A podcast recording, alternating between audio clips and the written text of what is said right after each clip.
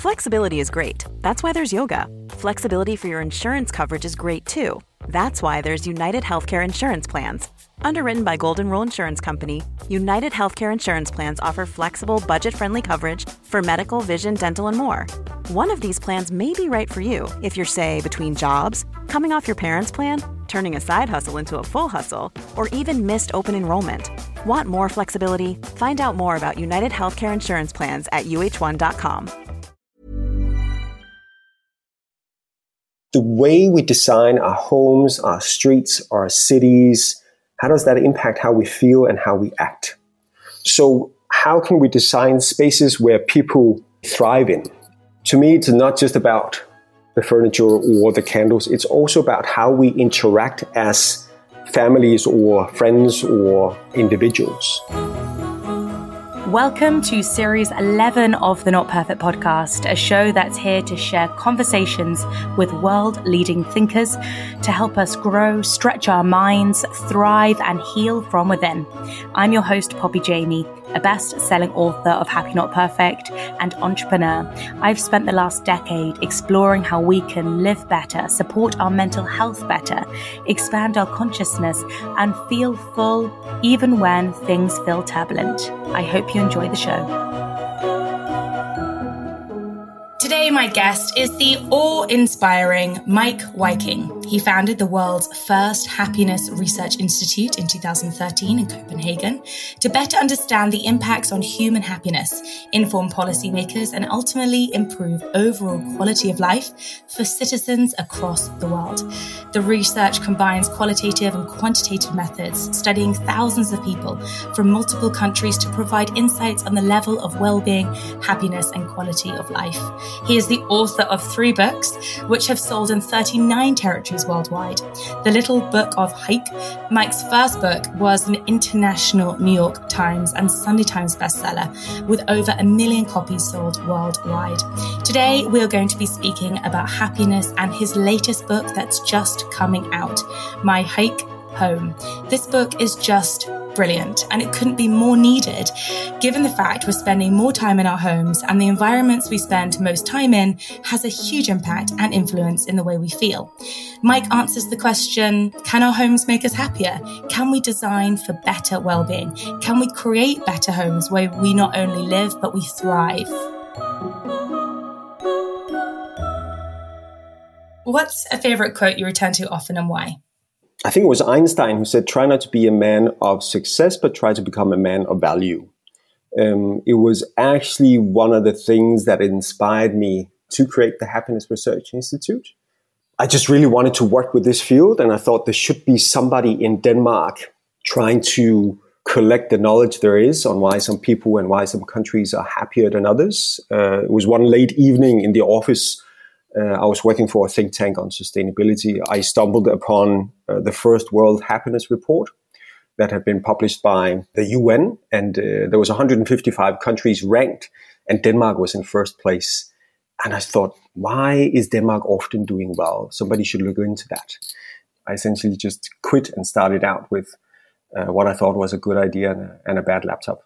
I've read your story and it wasn't easy in the beginning. You really had to sacrifice a lot of creature comforts in many ways to do this. And this really kind of resonates with the quote that you've chosen in terms of live a life of value, not success. Yeah. And I, and I think it's wonderful when you then get to experience that once you try to create something of value, mm. whether that's knowledge or products or whatever it is, then often that will also lead to success. But thinking about it in a different way is much more motivating.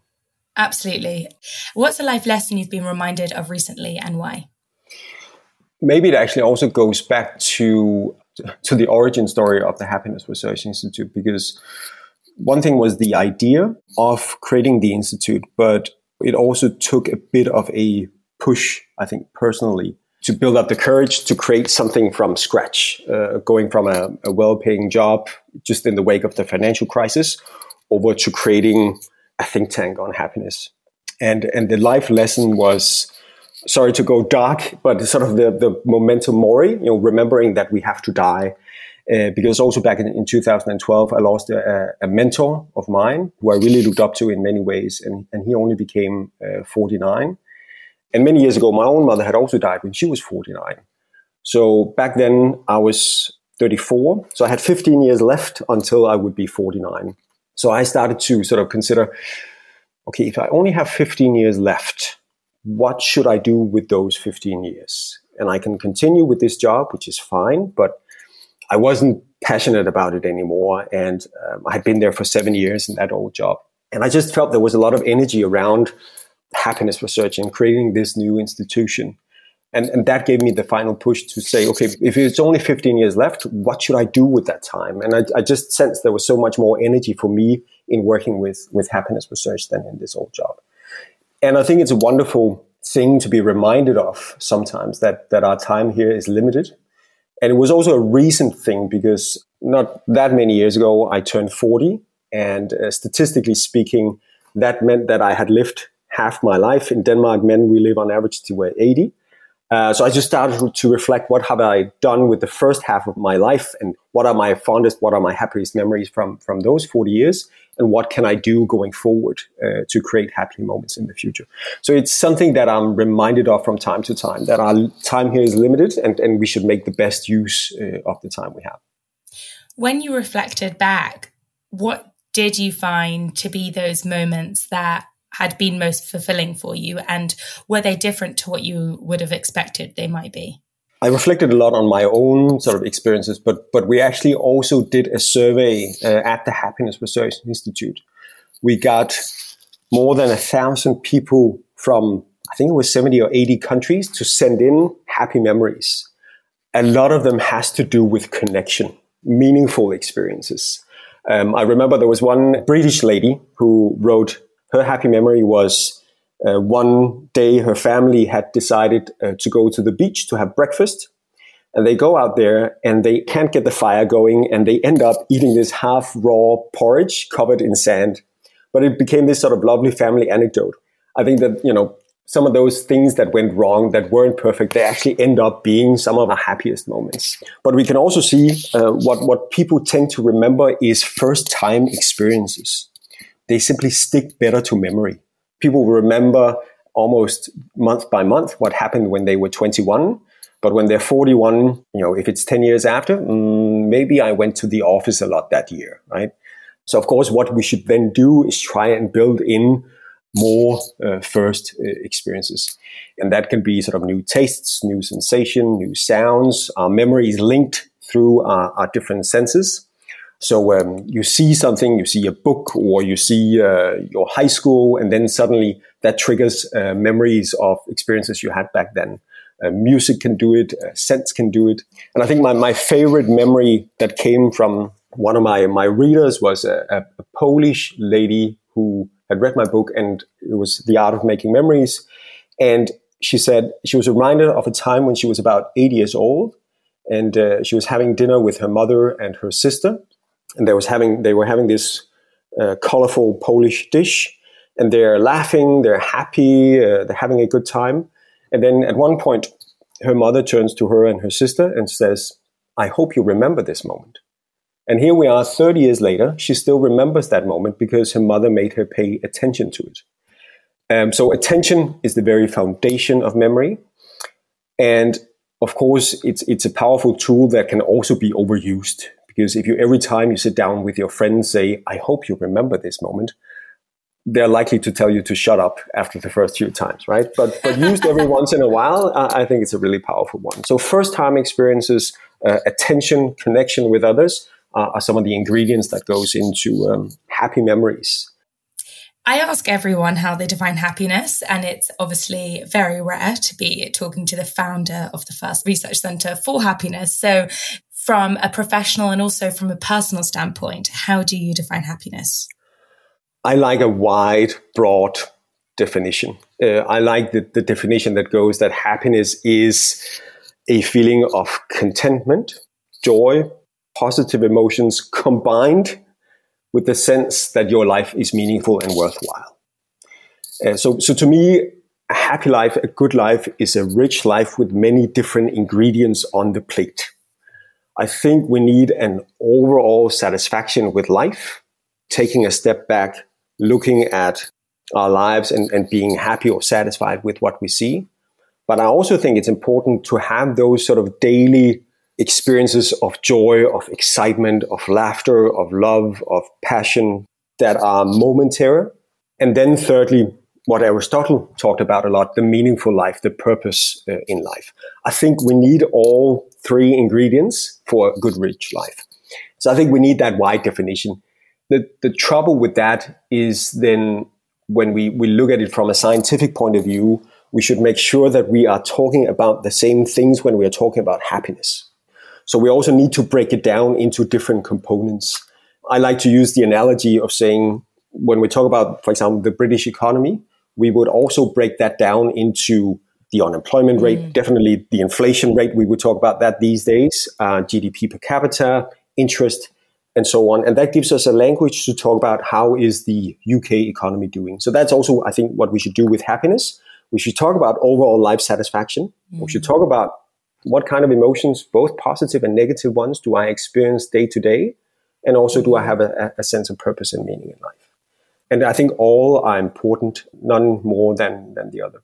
But, but what's your definition of happiness? I would totally agree with you. A sense of purpose that is beyond the self. And I think that I find it really interesting how access to mental health support has never been more accessible in many ways. And yet we've never been so unhappy if you look at the statistics. So I don't know whether that's because we may have access to this support, but we are all lacking perhaps in a greater purpose. And why do you think we're struggling so much and yet we are talking about happiness more than ever? I think now we have the bandwidth to talk about and to address mental health and to look at well-being. I think earlier in history there was survival mode and mm. now we can focus also not just on survival but on, on thriving on mental health on well-being but i think you're right that there is this schisma or this paradox between having access to mental health therapy and then also seeing a, a rise in depression stress anxiety and so on I think one of the reasons we're seeing that the rise is that we are, to some extent, especially in the UK, but also in Denmark, have become more successful in removing the stigma there is around mental health. Mm. Uh, now it's more legitimate to talk about it. We might not put it on a bumper sticker, but we might share in groups, circles that we trust, that we are Im- intimate with. And here, I think it's also important for me as a, as a happiness researcher uh, to say that we all experience unhappy periods. Uh, we all go through you know heartbreaks and stress and failure from time to time, and, and unfortunately, that's part of the human experience. The task is to figure out how do we tackle them mm. and bounce back. But yeah, there, there is an increase also in Denmark in especially young people uh, struggling with life.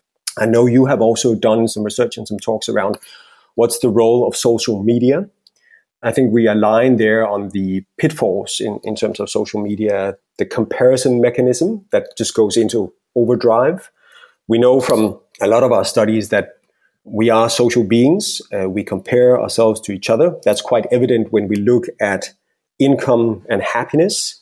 Uh, in a lot of countries, people care less about absolute income, so how much am, am I able to consume, and care more about uh, relative income. So how much money am I making compared to my reference group, to my friends, to my peers, etc. And I think it's the Americans that have a saying that goes, a happy man is a man that makes $100 more than his wife's sister's husband. That's hilarious, that quote. so we, we, we constantly mirror our situation towards each other. So whether I'm happy with you know 30,000 per year depends whether my friends make 25 or 35.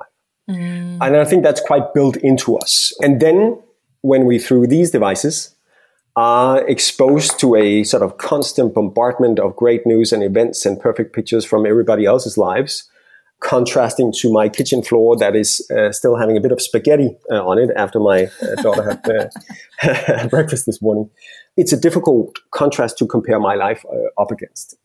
And I think we're aware of it. I know we're aware of it. We know that, that what we see on Instagram are not the real life, but I think we're still sort of affected by it. This reminds me of a quote I actually noted down from your first best selling book.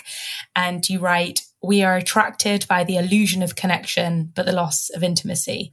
You know, when I was in high school, there was no social media, and I wasn't the popular guy in school, but it wasn't that much in my face that all the popular parties, I wasn't part of them because I couldn't see them mm. on Instagram and so on. So I think young, now I sound old when I say young people nowadays, uh, but people that are growing up with Instagram and TikTok and whatnot. I think it's a more challenging situation to be in to have that sort of quantified popularity in your face all the time. And I think it's also interesting to see there is a boarding school in Denmark that have uh, kids, I think they're 14, 15, and 16. And when the kids arrive, the school take all the devices, so all the phones, all the iPads, whatnot. And then they're allowed their devices, their phones, one hour per day. And then after six months, it's put to a vote among the students. Should we continue with the system or should everybody get their phone back? Wow. And on average, 80% of the students vote to keep the system in place. You know, when none of us have our phone, we actually connect with the people we are with and form a community. And I think that's interesting. But the boarding school has an advantage because they can create that the question is, how do you get to that analog critical mass when it's out of a sort of lab environment? Do you have any ideas of how we would do that? Because even in the home, I think I'd find it tricky if my boyfriend was like, no, we can't use our phone. You would, do you know what I mean? It would almost feel quite dictatorial. Yeah. Right. I know some families practice that perhaps between six and eight in the evening all the phones are you know in a basket. So we're actually together. I know some streets have experimented with sort of no phone fridays or no phone sundays uh, where none of the kids on the street are allowed to play with their phones and they actually run out and play outside. Initiatives like that. And just quickly on that connection that you touched on social status and happiness. Why is it so connected?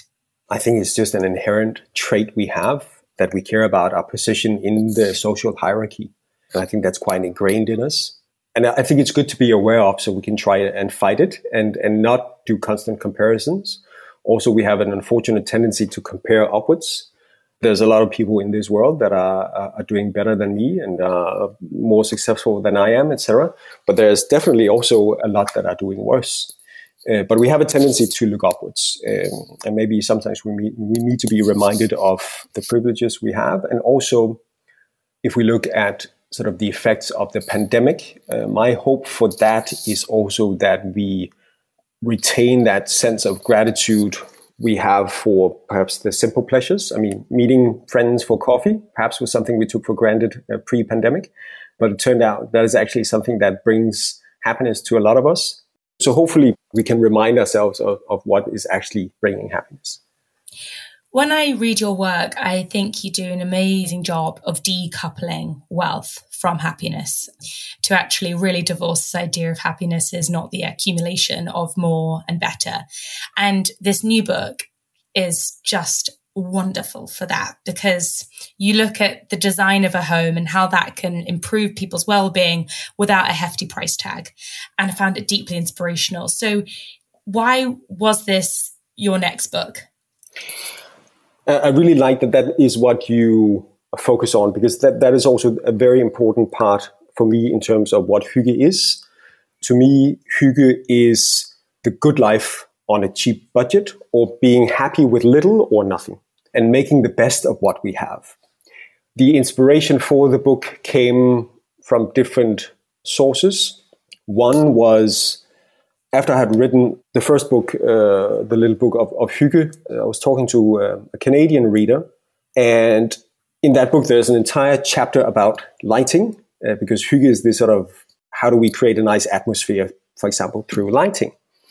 And this reader, uh, Yannick, told me that after reading about Hygge, he went out and he bought some candle holders and he started to light the candles for dinner at home with his family. He and his wife, they have, at the time at least, they had uh, three teenage sons. So two, I think, twins who were 15 and an 18 year old. And uh, boys, you know, they started to tease him Dad, what's going on with the candles? Do you want to have some romantic time with mom? Should we leave?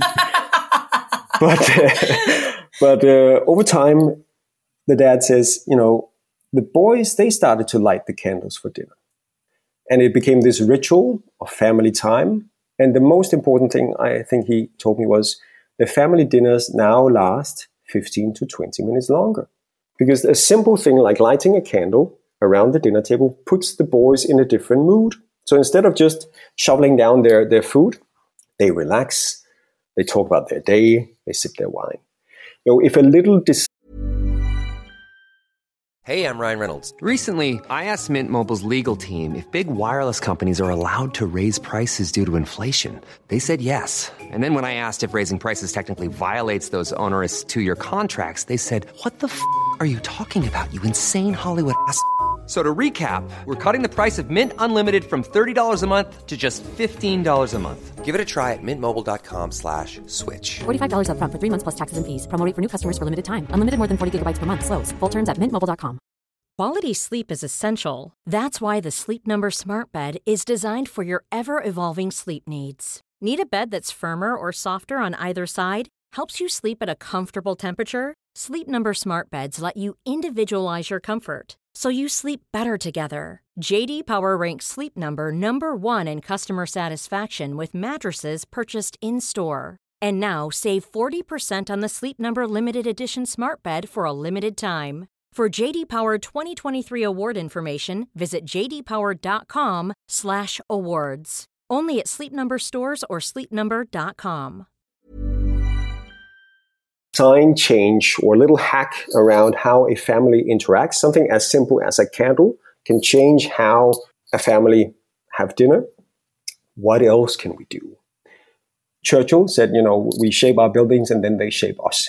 I've also experienced that. Uh, Pre pandemic, I used to travel 80 days per year. And I think within a month, I had two very different experiences uh, in two different hotels. So one was in uh, Beijing. I was there for the first time. And I came into my hotel room and I just wanted to stay there for the entire trip because it was, it was a nice room where people had actually considered how can we make this room nice to stay in for other human beings? So there were uh, books in the room that you actually wanted to read in and sort of a, a warm, soft space. And later that month, I was in uh, Berlin, also staying in a hotel. It was a bigger room than the one in Beijing, but it was just sort of without any soul and without any sort of consideration going into the room of how is this going to feel for our guests staying in this room. So I think the, the, the most sort of ridiculous thing was there was a picture frame with a, a picture of a sheep and sort of asexual, sort of sterile, white didn't inspire me to do anything except get out of the hotel room. Mm. And those two experiences was also sort of a, a catalyst in the way we design our homes, our streets, our cities, Mm. How does that impact how we feel and how we act? During the, the pandemic, I think a lot of us uh, got an eye opening or eye widening experience in terms of the places we are and the homes we have. How do they impact how we feel? Also, a very sort of tangible example is I think this is from a, a UK study where they looked at kids aged seven. And if they have a TV in their bedroom, they are 20% more likely if they're boys to be overweight four years after, 30% if they're girls. Something as simple as just having that TV in your room is going to impact your weight in four years' time. We know the amount of books you have when you grow up also impact your literacy levels later in life. So how can we design spaces where people they thrive in? That was my sort of core question coming into the book, and it's been a lot of fun uh, and also inspiring to look at. And to me, it's not just about the furniture or the candles. It's also about how we interact as families or friends or uh, individuals. From you know what we put in our fridges and how to how we eat to how close we are with our with our neighbors. So it impacts a lot of different aspects in life. I mean, the research in this book absolutely had me thinking about how huge the impact of our environments is, and yet how little we are told about the impact. You know, I think that would be quite shocking actually for people to hear that a television in a child's bedroom can influence their obesity rate four years later. I mean, it's these numbers are huge. And another huge number I was quite shocked by was the study found that 60% of people uh, with depression found that they were living in an apartment with not enough natural light. Daylight, yeah. I mean, this just feels something that's so basic, you know, access to daylight. And yet, so many of us are living in homes without it. I mean, I'd love to talk about the impact of light and our well-being and what were your thoughts on that and how can we potentially change it? And, and you're right. And I think the whole daylight domain is going to be uh, huge, hopefully in real estate, but also in mm. healthcare going forward. Mm. In Denmark, there's also regulation in terms of workplaces that you need to be able to sit uh, next to a window and have daylight. And there are several studies that show people work outside have fewer cases of, of depression. To me, I think that the biggest surprise in, in terms of the importance of daylight was a, a pilot study at the main hospital in Copenhagen, where they have people submitted when they are dealing with depression. And Copenhagen being a northern town, we have more sunlight in uh, south facing rooms.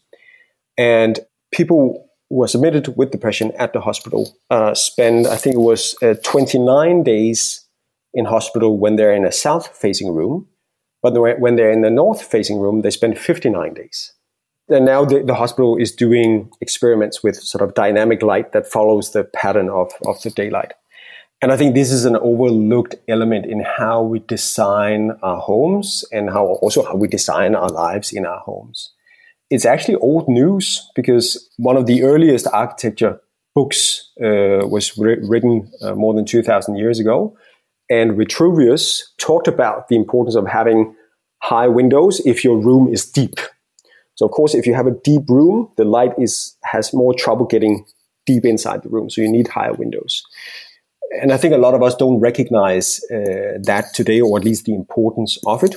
And of course, what can we then do about it? Uh, there's a wide spectrum there from the very expensive solutions in terms of getting a, a skylight. I can't afford that uh, also, if you have an upstairs neighbor, it's probably not going to be be okay with that.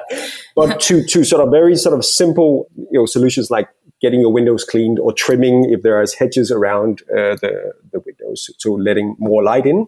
But also the materials you choose and the colors you choose inside is also going to reflect light in different ways. Uh, so there's definitely things we can do in terms of bringing more light uh, into our homes. But it's also things like being aware of where do I have light in my home at different times of day. What is the Diderot effect? Why do we want things we don't need? if I can just rewind a little bit. Yeah. Because at the Happiness Research Institute, I think one of the biggest studies we did was around why some people are more satisfied with their homes than others. Mm-hmm. And we did a survey of I think it was 13,000 people, 2,000 from the UK, 1,000 from Denmark, 10 different European countries. And the biggest factor in why some people are happier with their homes than others is the sense of space. So having a spacious home, not necessarily a big home, but if it feels big, if it's decluttered, then people are much more likely to be satisfied with their homes. And remember a few years ago, uh, Marie Kondo talked a lot about decluttering, going through all the stuff in your home and asking yourself whether they spark joy. And if they didn't, get rid of them. And my take is that we can do a little bit better. Instead of decluttering, we can pre-clutter. We can consider actually not buying crap and, and bringing it uh, into our homes. It's also very good these days when, when cost of living is going up uh, to be more sort of budget uh, conscious on that one. The Diderot effect comes from the French philosopher Diderot, who a couple of hundred years ago suddenly got a lot of uh, money. He, he sold his book collection to Catherine the Great, and suddenly he got a lot of money. The first thing he, he did was he went out and he bought a, a scarlet robe, and he was very happy with that robe. But then he started to look around and he said, hmm, with this beautiful robe, all my other stuff looks really old. And then he got a new dresser and a new cabinet and everything had to be sort of new, new, new, new. And I think that that's quite also ingrained in us. You know, we, are familiar with the, uh, I think, effect when we paint one wall or one room, then all the other rooms or walls, they ah, now they look kind of gray or we, then they need a fresh coat of, of paint. Right. So we upgrade. And it's something that sort of the big uh, furniture stores, they are aware of. You know, IKEA will design an entire bedroom with the sort of same brand name. Uh, so if you get that dresser, you have to get that cabinet and that bed and that bedside table and that lamp because it all goes together. And it means we bring more stuff uh, into our home. So I think it's something to be aware of in terms of fighting the clutter, pre-cluttering, being aware of that mechanism. And I think especially I mean, inflation is going through the roof in Denmark. I, I, think that's the case also in the UK. So, so in the book, I also talk about how to counter food waste. Mm. Uh, because that is also what, what Hygge is, making the best of what we have. And, and again, a good life on a tight budget. And I could see that this was a, a few years ago. There was a study that said that the average UK household throw away food worth of 750 pounds each year. And now with inflation, it's probably closer to a thousand pounds. Some of the things that, that people can do, something that I practice is in the fridge, we have a retirement shelf or a hospice shelf. So all the food that you need to eat in the next day or two, that goes in that shelf and it has to be the first thing you see in the fridge. So not hidden up behind the jams or the pickled whatever. First thing. So in my fridge now, there's some salmon we need to eat. There's some green beans. Uh, so we need to work that into today's lunch. Because if it's just random places behind the jars and, and, and so on in your fridge, you're going to find it in three weeks and the salmon is not going to be very nice. Also, keep a list on your phone with what you have in the freezer. Because people, and I've done that earlier, you know, you put stuff in your freezer and you don't label it. And when you're in the grocery store, you forget what you have in the freezer. So label it because I think I write this in the book. If you have you know leftover bolognese, you put it in the, the bag and you put it in the freezer and you think, okay, I know this is bolognese and I will know that when I see it again. But three months from now, you you've added five other bags of brown stuff and you don't know what is what and it all, all goes to the trash. So keep a list of what you have in the freezer. Uh, so in the freezer now we, we have some rosé. So there was some leftover rosé in a bottle. I don't know why why that is, uh, but we can work that we can work that into a sort of pasta sauce or, or a stew at one point. We have some some green beans. We have uh, oh there was some leftover curry uh, sauce. I froze that down, and I have some leftover chicken as well. And then we have some peas also in the fridge. So there, if we get the if we get the chicken leftover, and the red curry and the peas, we just need to add some carrots and some onions, and we got a new red curry. So to me, it's very useful to, to always sort of be mindful of what is already in your freezer because you have food at home. Uh, I think that's important to remember things in the freezer, things in the pantry, because a lot of us just go out and we buy stuff that are now, you know, 40% more expensive uh, because of inflation. To me, that's another way of a hygge home that we're not lavish, that we respect sort of nature, that we are sustainable, that we don't just buy stuff and throw it away. So to me, that's a big element. Another focus of your book is around how we can design for connection, because obviously connection community is hugely influential in terms of levels of happiness.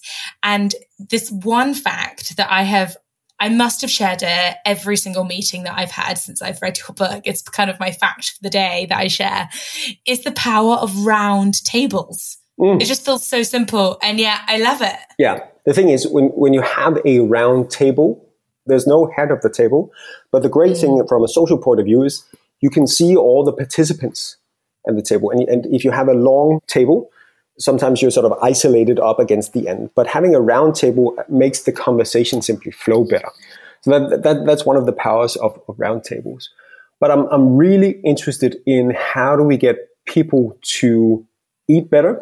By that, I, I'm not just talking about sort of what ingredients, but how we work together as families, as friends around the table. Yannick's story with the kids and the, the candles are part of that.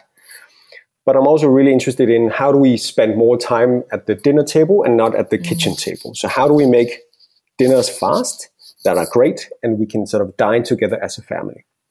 Because I'm a big fan of food, I'm a big fan of eating, but it's also when you ask people in the UK what turns a house into a home. The top five has nothing to do with things. I think the first thing on the list is number seven, which is a sofa. But the top things are the smell of food, it's family dinners, it's laughter, it's love, it's connection. So, how do we make that happen? And I think, again, it's simple hacks. So, I, I don't know whether you, you like artichokes. Uh, it's such a fast dish to prepare. You put water in a pot, you add salt, and you add half a lemon, and then you boil the artichokes for 40 minutes. That's it. But I've noticed that when you eat artichokes because it's a slow fruit to eat because you have to peel off the leaf and you can dip them in butter or oil and you eat them one by one. It adds, on average, in my home, 12 minutes to dinner time. And so, so I'm really interested in recipes and initiatives like that where we have to do very little cooking or preparing and then get more quality time uh, around the dinner table. Also, when I was growing up, I mean, I was growing up in the 80s, fondue was the big thing back then. And it was one of the most hugely family moments we had when, you know, the entire family is cooking this horrible food in, in the hot oil. But it was a good time. And when you're 12 years old, that's the epitome of happiness. So finding ways where we move the time from the kitchen table to the dinner table, that is what we can help people with in this book. Another thing that you're very passionate about is creating nooks why do you think nooks are important in supporting well-being? That, that's another sort of inherent trait we have that we like to be in a place where we can sort of observe the room and have our backs to the wall. Uh, I call it the Viking proof seat in the house. Uh, so we like to observe, being able to observe the doors and being shielded.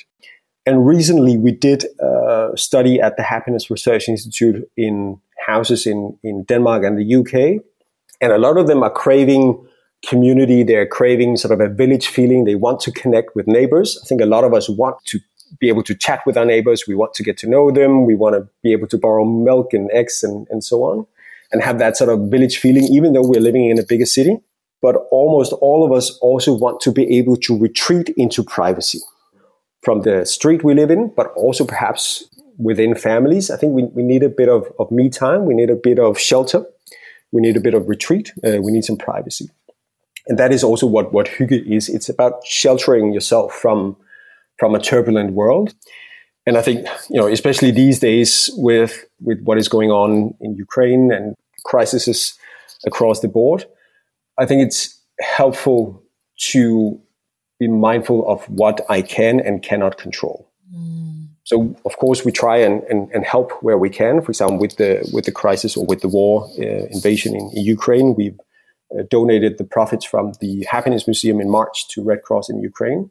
But I can't control what is happening there. Mm. So my focus is also what can I then control within these walls, uh, and I can control that. Apparently, we're having red curry for for dinner tonight. Uh, and I can control what is what is the atmosphere around uh, the dinner table. So that that is also where I'm I'm focusing on. And Hygge is about this sort of creating a shelter for yourself uh, in a turbulent world. You read my first book, uh, so so you remember. I think it's one of the opening anecdotes of a trip I had in Sweden with a few friends of mine, and it was a December, and we had been out hiking in the afternoon, and, and as darkness descended, we, we came back into the, the cabin, and we got the fire going uh, in the fireplace, and we had some sort of stew uh, on the on the stove, and we got that boiling, and then we are just sort of relaxing in our comfy clothes. Uh, I'm sure there was some wine, and then one of my friends said, uh, oh, "Could this be any more hygge?" And then another one said, "Yes, if there was a storm outside, because then we would also be also snugly inside uh, the cabin, cozy, exactly." So I think finding ways where we can create a warm comforting atmosphere at home is something we need to be able to retreat to uh, in a turbulent, hectic, uh, stressful world. And that is essentially what, what the book is about.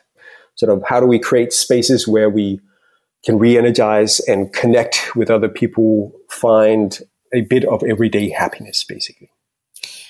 Honestly, I have enjoyed this interview so greatly and I love hearing you talk about this and it's so unique and so special for us to hear it from someone who has researched this more than probably anyone in this world. Where is the best place for people to find you, connect with the institute and and anything like that? So the institute is the website Happiness Research Institute and if people are, are coming to Copenhagen then the Happiness Museum is also uh, a small museum about the big things in life uh, and then I'm I'm on uh, Instagram not so often. That that's a good place to to connect also if people want to to follow my work. We will put a link to your new book in in the show notes. So thank you so much, and we'll just have to have you back for our next four hours of conversation, which we didn't manage to cover. then we need a lot of artichokes. exactly, lots of artichokes. Thank you, Poppy. Thank you so much for listening to another episode of the Not Perfect podcast. And if you enjoyed this episode, I would deeply appreciate it if you wouldn't mind subscribing and leaving a review, and perhaps maybe sending it to a friend who also might enjoy this episode. I can't tell you how grateful I am for those that share this podcast on their social media or with friends because it helps the show reach more listeners. I'd absolutely love to hear from you. So if you've had any thoughts or you want a specific specific guest coming up in future episodes, just let me know. Shoot me a message on Instagram or Twitter. It's just at Poppy Jamie. And so until next time, stay flexible, stay true to you, and stay leaning into love.